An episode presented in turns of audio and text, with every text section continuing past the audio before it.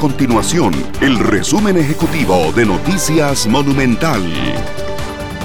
Hola, mi nombre es Fernanda Romero y estas son las informaciones más importantes del día en Noticias Monumental. El más reciente aumento aprobado en las tarifas de los combustibles dejó insatisfechas a las estaciones de servicio.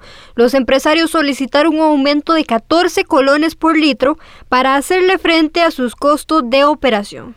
Sin embargo, la Autoridad Reguladora de los Servicios Públicos, ARECEP, únicamente aprobó un alza de 4.3 colones. Los autobuseros de ruta regular y los taxistas mantienen en firme el paro de labores para el próximo martes 15 de junio. Este jueves ambos sectores se reunieron con el Poder Ejecutivo. Sin embargo, tras varias horas de negociación no se llegó a ningún acuerdo. Estas y otras informaciones usted las puede encontrar en nuestro sitio web www.monumental.co.cr. Nuestro compromiso es mantener a Costa Rica informada. Esto fue el resumen ejecutivo de Noticias Monumental.